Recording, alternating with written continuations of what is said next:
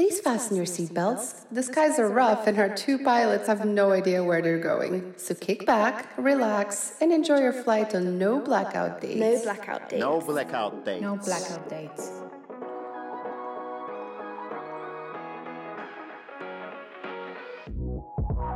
One of the, I'd say, most underappreciated technologies modernizing the world are motorcycles. Is that because it makes transportation attainable? That has suddenly brought the hinterlands into the connection with the hub.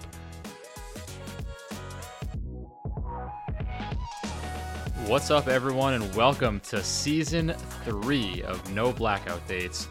It's our very first episode of our brand new season. And not only that, it's about two years exactly since we started the show in the first place. So, huge milestone for us. Thanks for joining us. Thanks for being here. We're so excited to be back. I'm excited to see Tim's face again. Yeah, it's been too long. You've not aged a single day. Noted my extended pause so that you could compliment me back, but that's okay. Well, you know, yeah, Evan, I can tell the season's changed because you're wearing flannel now. You look like you just got back from Colorado. We've got a new hot takes, new guests, an incredible slate of new guests, which kicks off today with Kevin Kelly, the founder of Wired Magazine. That's right. This is an episode I've been looking forward to uh, ever since Kevin agreed to do it. And uh, Kevin, as Eben noted, is one of the founders of Wired Magazine. He's also one of the world's most celebrated futurists a firm believer that the coming decades will be made better and more livable by human progress rather than the other way around.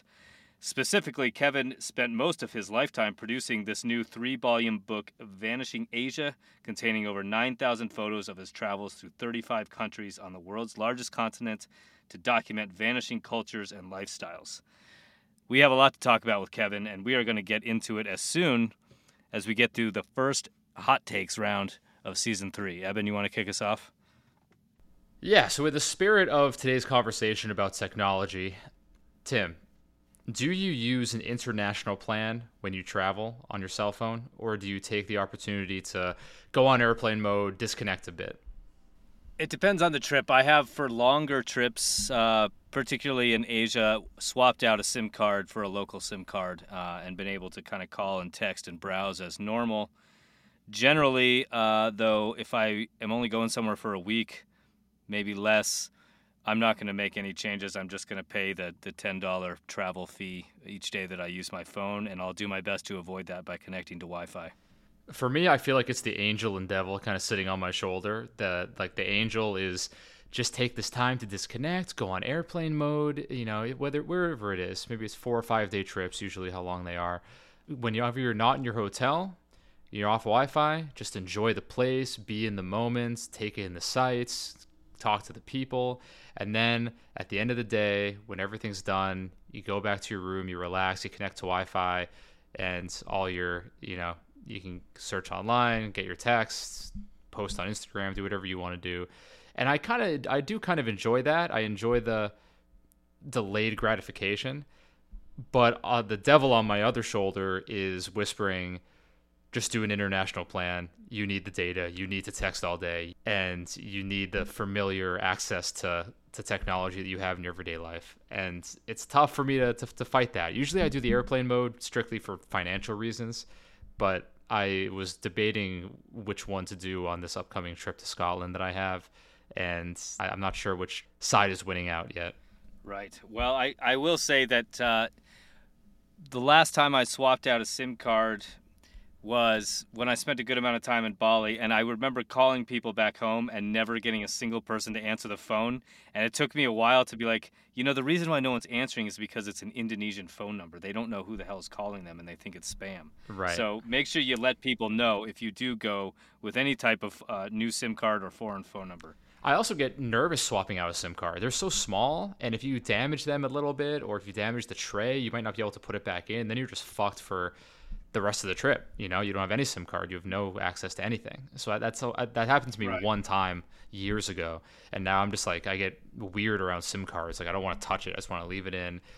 Okay, well, my my question for you, Eben, today is along the same lines, tying into technology. I'm curious when you're traveling. if there's a piece of technology that you feel is missing right now that would make international travel a, a lot easier. Yeah, a teleport device. That was that was a quick answer. I, I've been telling my parents since I was a kid that I because I hated car trips. I hated, you know, I still hate flying, honestly. Like not because I'm scared of it. I just hate the whole process of being in security lines and going through TSA and then getting on the plane and waiting. Teleport device, so easy. Just press the button, boom, you're there. I love being in new places, but I hate the act of traveling to get there. I'm a destination guy. I'm not a journey guy. I think we're still a ways off from that. But I don't know. What do you think? I would say just global Wi-Fi. I think you know Starlink is probably working towards solving this problem, as are a lot of other things. But I, it, it's it's frustrating to me when I land in a new place or really go anywhere, and you're so accustomed to getting on your phone to book an Uber, find a restaurant, do whatever it is that you need to do. Uh, when you have to first worry about getting on a, on a Wi-Fi network and finding a password or going to a coffee shop, that's frustrating right. to me.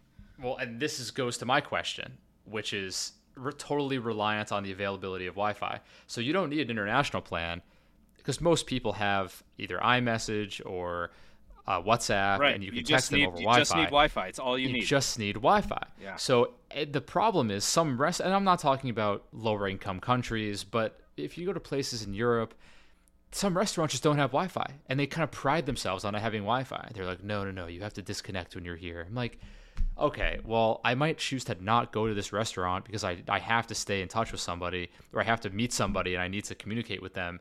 So I want to be sure of having Wi Fi. So yeah, if there was Wi Fi at every restaurant, forget on the street. If there was just at every restaurant, every museum, wherever, I would have no need for an international plan. That devil wouldn't be on my shoulder at all. So yeah, I'm with you. Global Wi Fi. You know, it's funny. I've been I was telling some of my friends this the other day, and I think one of them got it, but the rest of them thought I was crazy. But I was saying the end of phone service as we know it is near. Like in in the next decade or two, a phone plan won't even be necessary because look, you can you can use Facebook, WhatsApp. You have to have a phone number, but I imagine eventually that will be ditched. You can use all these different apps, Telegram, stuff that doesn't require a phone plan to call, text. Uh, uh, video conference. You can do all this stuff now without even needing a phone plan. So what if you're if you're traveling regularly and moving across borders, having a phone plan and having to pay fifty dollars, sixty dollars a month for that plan is going to become more of an inconvenience than a convenience. Exactly. I was thinking the other day about the only people I actually speak to not via Wi-Fi, so not through iMessage uh, or through WhatsApp, are people with Androids and those are the only people that I can't text over Wi-Fi. And I mean, even they they have WhatsApp too, or they can have WhatsApp. But if you just solve the whole Android, iPhone texting over Wi-Fi issue, when I go abroad, I can text everyone back home with an iPhone over Wi-Fi. I don't have to text them any differently. I don't even need WhatsApp. It's the people that have Androids. I have to be like, hey, do you have a WhatsApp? Because otherwise, we can't keep in touch. So it's the, if you just bridge that gap, you don't need you don't need anything to text people back home. There's all kinds of there's Facebook, there's Signal, there's all kinds of stuff.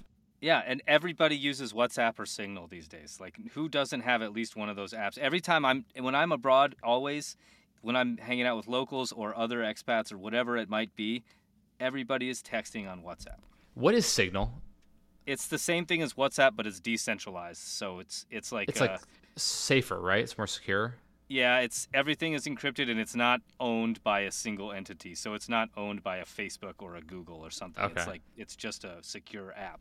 I, I only know about it because I have one friend who's super paranoid and he thinks like the government is monitoring everything that we do, eh, which maybe they are, but I don't care. I have nothing to hide.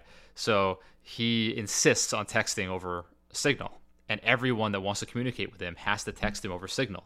And I refuse to get Signal. I'm not going to get Signal just to talk to one person. It seems weird. So I'm the only person that he talks to over regular text, and everyone else he talks to over Signal. And it just seems bizarre to me to get an app that I don't need. That texting and WhatsApp kind of WhatsApp is the encrypted version of texting. I can do that if I want. Uh, who knows? Maybe it's the future, but for now, I don't really get it yeah, it's it's it's the future. Uh, as soon as cryptocurrency replaces fiat currency, then, yeah. then the okay, so a, a distant future.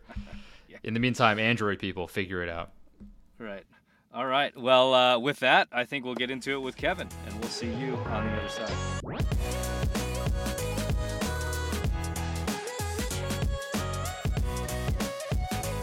Kevin Kelly is the co founder of Wired Magazine. He's also a photographer, a writer, conservationist, and we're excited to talk to him today about his travels through Asia and his work documenting the continent's vanishing cultures in his book, Vanishing Asia. Kevin, welcome to the show. Oh, it's my privilege to be here. Thanks for inviting me. I'm so excited. Yes, or we. So before we get into it, I guess I want to clarify with regard to your book what exactly causes a culture to vanish? You could almost say that cultures naturally vanish. There is, um, you know, an ebb and flow of thoughts, ideas, values over time. So, what happened to the Greeks? Well, they kind of vanished, but they were also absorbed into the Romans and, you know, etc. We have bits of this culture. So so there's a kind of a natural evolution of cultures to, to vanish. They're they're kind of replaced by something else. And what's happening in Asia is the traditional stage of of that culture, the oral handmade version of it, is evolving into a more modern version. So uh, you could say sort of progress is what, in this case, is what's causing the traditional handmade version to disappear, just as it disappeared in our own culture. So is this a good or a bad? And there's a big gray area here, but is this a good or a bad thing in your eyes? Is this the extinguishing of, you know, a centuries old tradition, and this is something to be mourned, or is this a celebration of uh, an evolution of a culture and progress? I don't know if we can say we can celebrate it, but I, I would say that the I would say that the there's a net positive that's happening, and um, that there are good things about this shift, and there are some negatives. And in this process of you know leaving behind things made by hand, we have things made by machines. And generally, we're going to take the ones made by machines as as they will too. So so so like one of the very first things that is replaced anywhere in the world uh, is steel for knives. It's like I mean making your own iron is so difficult and iron so malleable that you if you can have it machine made you'll take it. And the second thing is machine made cloth. Making cloth by hand is so laborious. That's one of the first things that goes away. How, but you know, handmade cloth, there's there's a beauty to it. There's a certain the imperfections are kind of interesting. Um, so that is the the natural evolution. So there's something lost in in that kind of the handmade attention. But any nobody in their right mind is making cloth by hand unless it's an artisanal thing being sold for lots more money than they would any local would pay. So um, I think in general um, I don't want. I'm not mourning the loss of these traditional cultures. I am celebrating the fact that they were there and that you can still get little touches of them, and that we should know about these alternatives. But it's a good thing that that's not the only choice, and that's I think the main thing that you get is these options are kind of still available, but we have other choices as well. You can live in a handmade house and all its downsides. But if you don't want to deal with that, you can live in the concrete box with Wi-Fi, which is what most people are choosing. And, and before, someone growing up in a village did not have that choice. So for me, what technology gives us are choices. If you want to live like the Amish, you can do that, but you don't have to. And so the fact that we have a choice, to me, is an unalloyed great good. So, for this book, Vanishing Asia, you spent decades traveling to more than 35 countries, as you put it, traveling to the end of the road in many of those countries. 9,000 some photos. Throughout this process, did you have kind of an end result in mind, or did this become apparent to you throughout the journey that I need to document this? This is important because it's going away?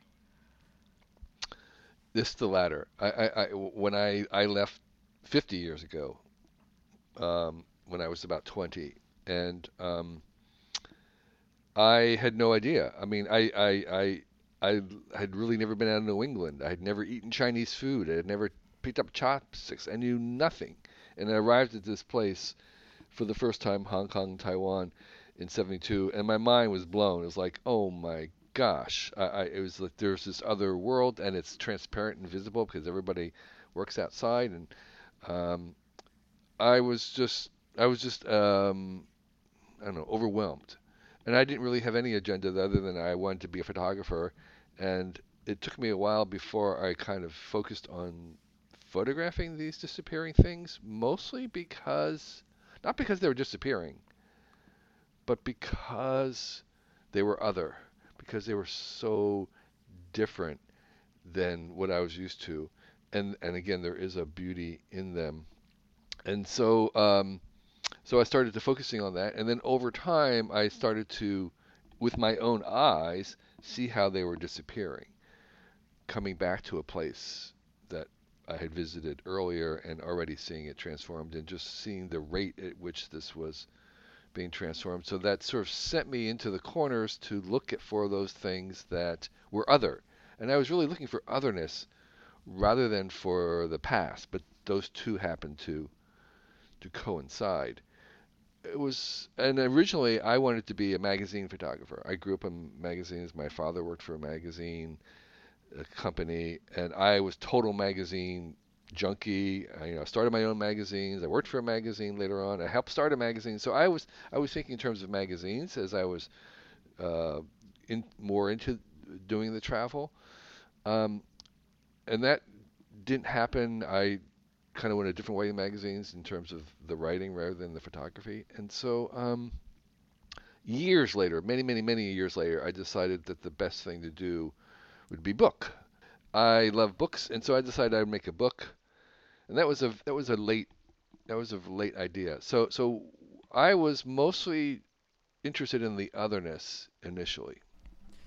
Now, how do you go about finding a vanishing culture? Like you're traveling throughout Asia, are you uh, kind of immersed in your own travels and uh, y- you kind of stumble upon these things, or are you intentionally looking for certain things and you know where to go and you know who yeah. to talk to? I was intentionally hunting them, and I was at a disadvantage in the early days because there were no guidebooks to where I was. Mm-hmm. And a lot of the people who were traveling back then, the kind of hippies, were interested in sort of hanging out where it was cheap, drugs were free, maybe there was a party scene.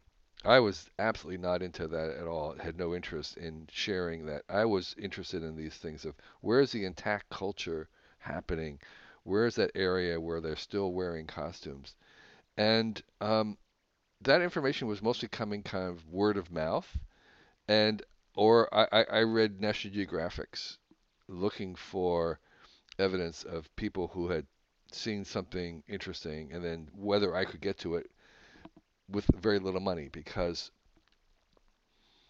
I was at this I was traveling in the 70s at this really interesting moment when for the first time you could kind of get to some places with uh, on your on your own with a jeep and very little money and not needing an expedition and porters and people to move into you know somewhere.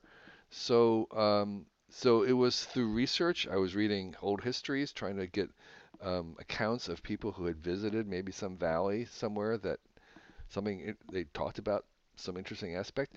And and and the honest answer is, without that guidance, I spent a lot of my time with dead ends, boring places. I went to more boring cities than than we should go because I had no idea that they were boring. I was just like, well, I'll head and see what's happening there. So I deliberately was hunting. I, I, I was working, trying to find these places, reading, asking people, looking for any evidence of someone else, like an oral book, who had seen the valley somewhere or some area where they still had intact culture, and trying to get to it cheaply because I had very little money. You noted you left in '72. A lot has happened there. You know, on on the bad end, you've had the Khmer Rouge. On the good end, you've had China opening up more to the world. All these things that have kind of played out over the course of 50 years. How much of a role does geographic isolation play in a culture either being preserved or, or vanishing, as you saw? Uh, uh, a huge amount. You know, like if today, if you wanted to see some kind of a less developed area, you'd go to Myanmar, which was called Burma, and that was deliberately, intentionally cut off from the outside by the by the military um, dictatorship, and so um, that has had a huge in, impact. There, were, you know, there were places in the Himalayas that were off limits to almost anybody, and they have retained some of those old ways. And in some cases, that was its purpose. In other cases, was to um, prevent or block political dissidents. Um, parts of India in the Himal- in the Nagaland, so uh, the border um, Burma, Myanmar, are were off limits for a very long time, and that was not. It was in part to kind of protect them, but in part to prevent political unrest. And so, um, so yes, I, I think um, geographical isolation, political isolation, was a huge thing. Um, but increasingly, um, it's not as important as it used to be. Politically, yes, but geographically, no. And and and um, one of the I say most underappreciated technologies modernizing the world, the number two item after cell phones are motorcycles. Is that because it makes transportation attainable without roads?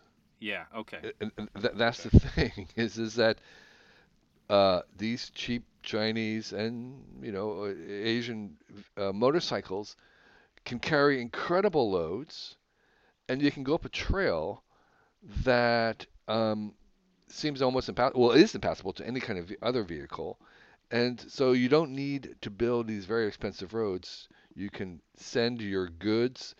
Uh, people can get into hospitals.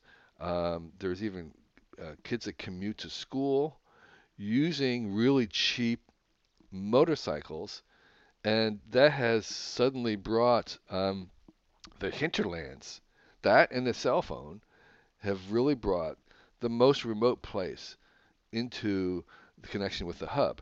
And and um, and, and, and you know people will carry building materials on the back. I mean they'll just load these things up, overload them, carrying, and then you can rent them. Moto taxis are everywhere, and even if you don't have a taxi, there's some guy in a corner who will drive you anywhere into the hills or as far away as you want for not very much money.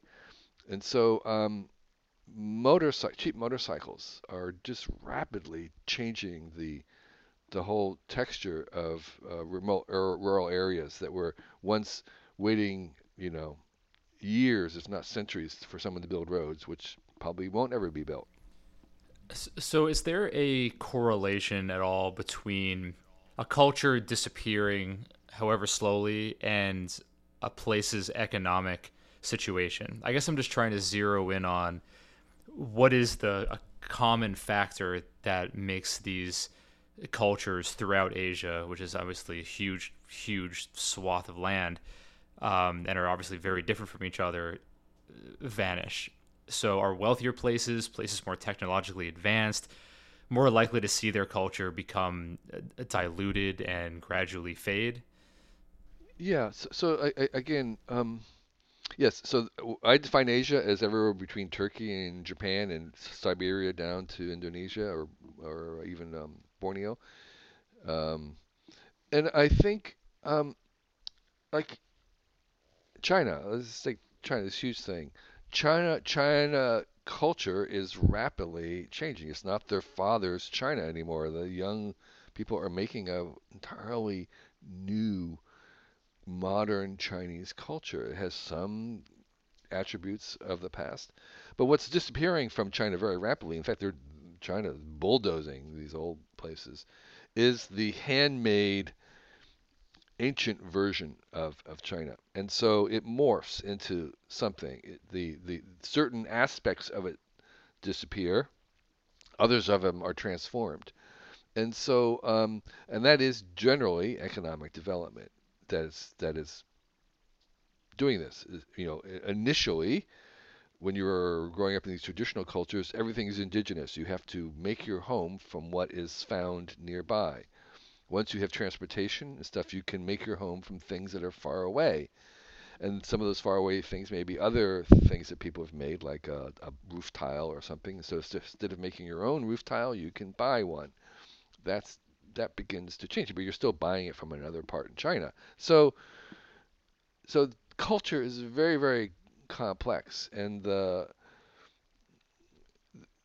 and, and it's not like the culture is being replaced. It's like it's like practices are being certain aspects of it are disappearing. The whole culture is not going away. The whole culture is transforming, but there are particular practices, particular um, what's the word I want? Um, uh, actions, objects, you know, textures, rituals. Th- those are are going away, and so, um, and, and, that's what I'm trying to capture in this book. And I also noticed that there was a um, a sequence of things that would leave, and first to go was costume. Again, because this idea that that making your own clothes is incredibly tedious and um, there's an identity to it, but um, people would rather have the cheap T-shirt than to have you know their own distinctive robe. And so um, first goes costumes, and then goes um, architecture, and um, then goes uh, music, and then goes food, and then language. And so um, uh, for me, if you had a place that had the costume, they'd have all these other things as well. Um, and so those are the kinds of things that are going away. Some ideas about the relationship of your parents and the, the role of the individual in society may not change at all, but you're going to wear a t shirt instead of your robe. We're going to take a short break from the interview for a word from our partners at Matador Network. Are you a travel writer, filmmaker, or an influencer who loves to travel the world for free? Check out creators.matadornetwork.com and explore one of our many press trips. Sign up for free. That's creators.matadornetwork.com. Happy travels. And now back to the interview. You noted the motorbike, uh, motorcycle, as one of the main drivers of this yeah. change. As someone who considers themselves a, a futurist and, and who views technology as overwhelmingly a positive, what else is driving these changes other than the motorbike? Cell phone um, for sure. No, number one is cell phone, um, and uh, it, its importance really cannot be under underestimated in, in, in transforming change. Um, just just being connected, getting prices for farmers, what what the real price of the goods are, weather. Um, it's their camera and their radio. They use and listen to music. I mean, it's this the everything device that is more powerful to them almost than to us. And um, uh, the I, I, think little things like um, solar, again, there's a chance to to not have to wait for the for the other people to bring you electricity. If you can get and hot water, solar hot water is very, very, very, very common. So um, Solar technologies is another thing that is sort of easing that transition. It's not stopping the transition. There are, there are places in China that were settled for thousands of years that everybody has left the villages and have gone into the cities. And I don't think those villages will ever be inhabited again because it was really terrible soil. The climate wasn't really that good. It was there was really no reason to be there other than if you were desperate and so those terraces are going to collapse and the forest will come back. And um, in some ways, that's a good thing because it didn't really, it really, wasn't a great place to try farming. I think that urbanization is going to become the norm. So all the technologies of urbanization are what's propelling that movement. And so um, healthcare. Um, that's a huge thing. People move away from the little villages to somewhere where there's more and better healthcare. um, because it just makes a difference, and they and they know it. And so um, healthcare does kind of move out, but but it's economics. You know, it's it's in general. You you you have to have a critical mass in order to support a hospital. So most people will, will eventually live within 10 kilometers of some kind of health clinic, and so um, so that's another that's another big factor in in this transition in urbanization. Uh, particularly in Asia, where hundreds of millions of people are leaving these very beautiful villages with organic food and beautiful indigenous uh, architecture. They're going to these grimy cities because they have more choices. If they stayed in the village, they're going to be a farmer. Eventually, maybe there's enough wealth that they could come back and have a second home in it, and maybe they can have kind of artisanal things, and you can have restaurants and all the kinds of things we see in other places in the world. But that's that's way down the line. That that requires a certain level of affluence that they don't currently have, but they might in the future. Your, your experience obviously has been mostly in Asia, but is this vanishing culture phenomenon? unique to Asia, do you think, or is it somehow um, the same thing happening all around the world in different ways? Yeah. Yes, yes, it's happening in Africa. It's happening in South America. Asia is. It was interesting to me because the uh, half of the people in, on the planet alive today are in Asia, and the variety of cultures are um, huge and deep so, um, but it's true that um, traditional cultures in Africa are maybe disappearing even faster. I don't know. I don't have that much experience. In, in Latin America, there are also, I mean, traditional in terms of indigenous cultures are long gone. But even sure. even the kind of colonial culture is um, is disappearing as well. Do you think Asia's role as a global tech hub is accelerating? this decline compared to a place like Africa, where yes. the, the, these these people, these civilizations, yes. are more isolated from one another? Yes. So that's the for me the interesting thing about Asia is is that once there is large remnants of that traditional culture right next to the most futuristic future that you can imagine that's on the planet right now in some places, um, Tokyo and Shanghai and places where they you know nobody has cash. It's all digital money. Um, there's uh, the complete penetration of the online world with most millennials' lives, and um, you know, uh, high density living with uh, you know automated subways. I mean, it was like yes, that's the that's the future is happening, and the people who are leaving these uh, villages that might have not changed in centuries are going directly into this future world. And there's a lot of um,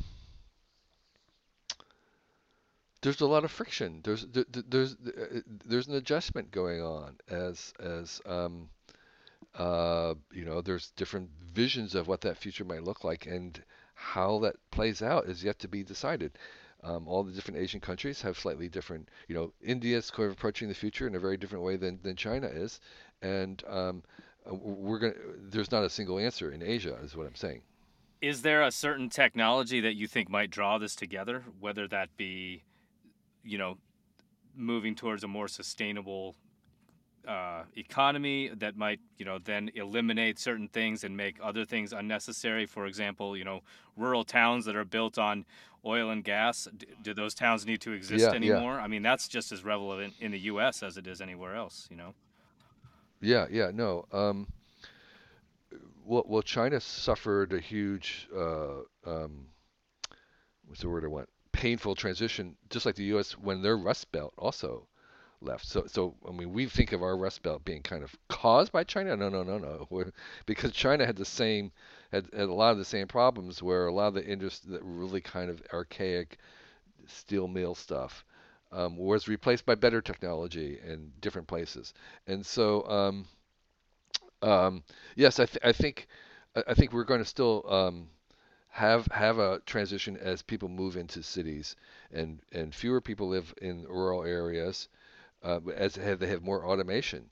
I mean, a lot of this this thing called precision agriculture, where you have robots basically doing the work. They're driving the tractors. They're very precise. They're navigating. They're they're giving attention and fertilizer one by one to each little individual lettuce plant. I mean, is this really crazy?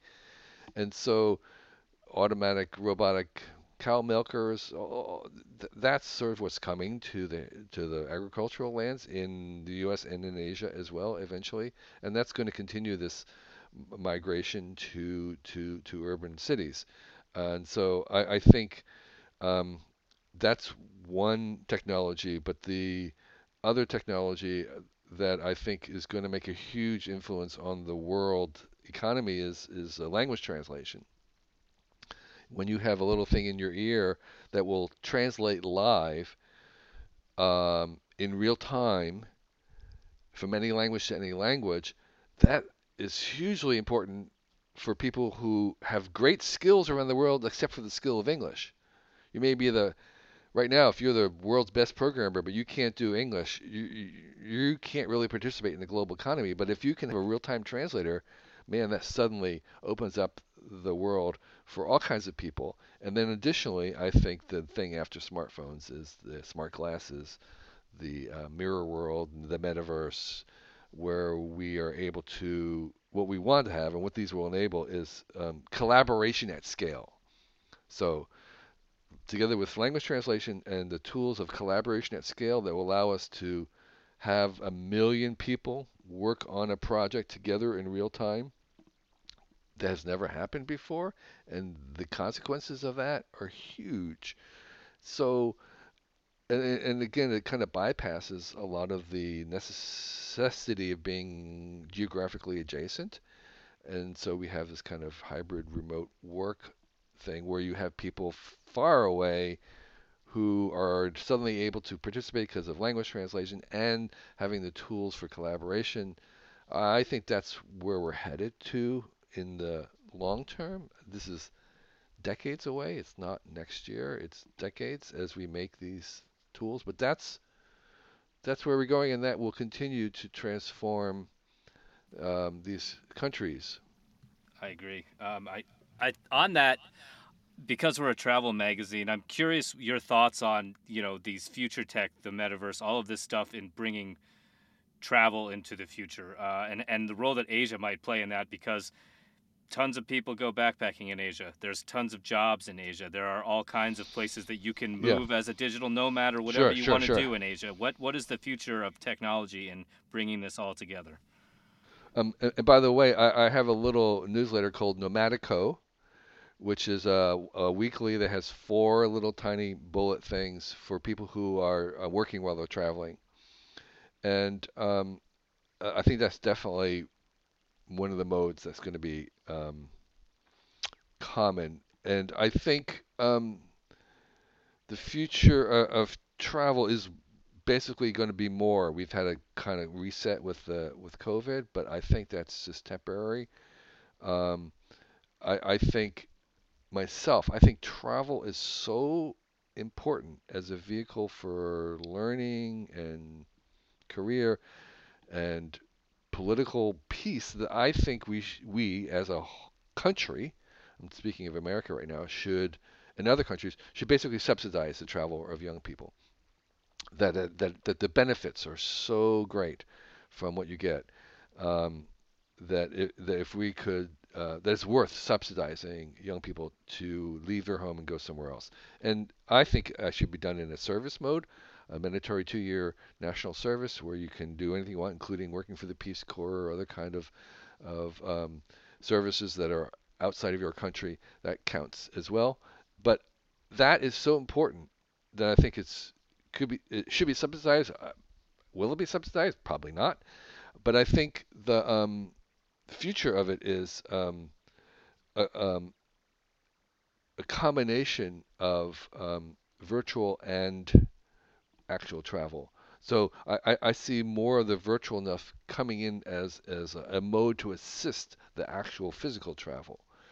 Um, terms of um, I am really enamored by the guys who put on a little GoPro on their head and walk through the streets, the back alleys of places in India with no comment. They're just walking the streets and you're seeing what they're seeing. That's kind of like a new kind of a guidebook that that's I, I, I think I think we're going to see more overlays with the VR with smart glasses that is in some ways assisting us to physically travel better in terms of that travel as a learning experience. Then there's the travel with working, which I think COVID has proved that this version of remote working absolutely does work. And um, the idea of living somewhere distant that has better climate or maybe better economics or living standards than where you are and working and participating in that global thing, that seemed really esoteric and weird with the digital nomads, but I think this is going to become mainstream, absolutely you, mainstream. Do you think that that could be the solution to uh, paranoia of foreign cultures or paranoia of the other, quote unquote, that we've seen so absolutely, much of recently? Yes. Right. Um, there used to be an old joke that there was no no country, no two countries with a McDonald's were at war with each other, and um, it's, that's not quite true. But uh, I, I, I do think that um, one of the best ways to kind of work for a more peaceful world is to have people travel outside their own neighborhoods and outside their own language to others. And um, you know, it's not foolproof. It doesn't mean that you become a peacenik just because you travel, uh, but it does help. It does help in altering your perspective, um, and, uh, and and I'm sure that that more of it is probably better for you as well. Right on. Yeah, I uh, I couldn't agree more. I think that perfectly summarizes the uh, I think the view of, of Matador and travel. But uh, Kevin, thank you so much for coming on. Before we close out, is there anything else you want to put out? Where can people find you? Yeah, well, um, I made this book called Vanishing Asia, which we've kind of been discussing, and it's um, as you mentioned, there's 9,000 images, but there's three volumes. It's very, very large, oversized, um, with um, a thousand plus pages. Um, I divided it into three volumes because it was just simply too heavy to pick up one. Um, and it does kind of record the disappearing cultures between Turkey and Japan. Um, and it was shot over 50 years. And there's a little bit of a caption for each image. It's available on Amazon now. And in fact, I did a Kickstarter, and Amazon, for some reason, is able to actually ship it out cheaper than I could do on, on Kickstarter. So, so there's a good deal um, on Amazon, which will ship out, um, you know, Prime. And um, I also uh, mentioned that I had this little newsletter called Nomadico, which is a free uh, weekly with um, four things done by Tim Leffel, who was the author of The Cheapest Places to Travel in the World. He's a great travel guy. But we do a little kind of um, little it's kind of newsy what's happening, what borders are open, what's closed, where to get your golden visa if you want to live in Europe and get a um, permanent residency. And I have KK.org where I do all my other futurist stuff. Uh, I just did a piece for Wired magazine on image generators, which will be out soon.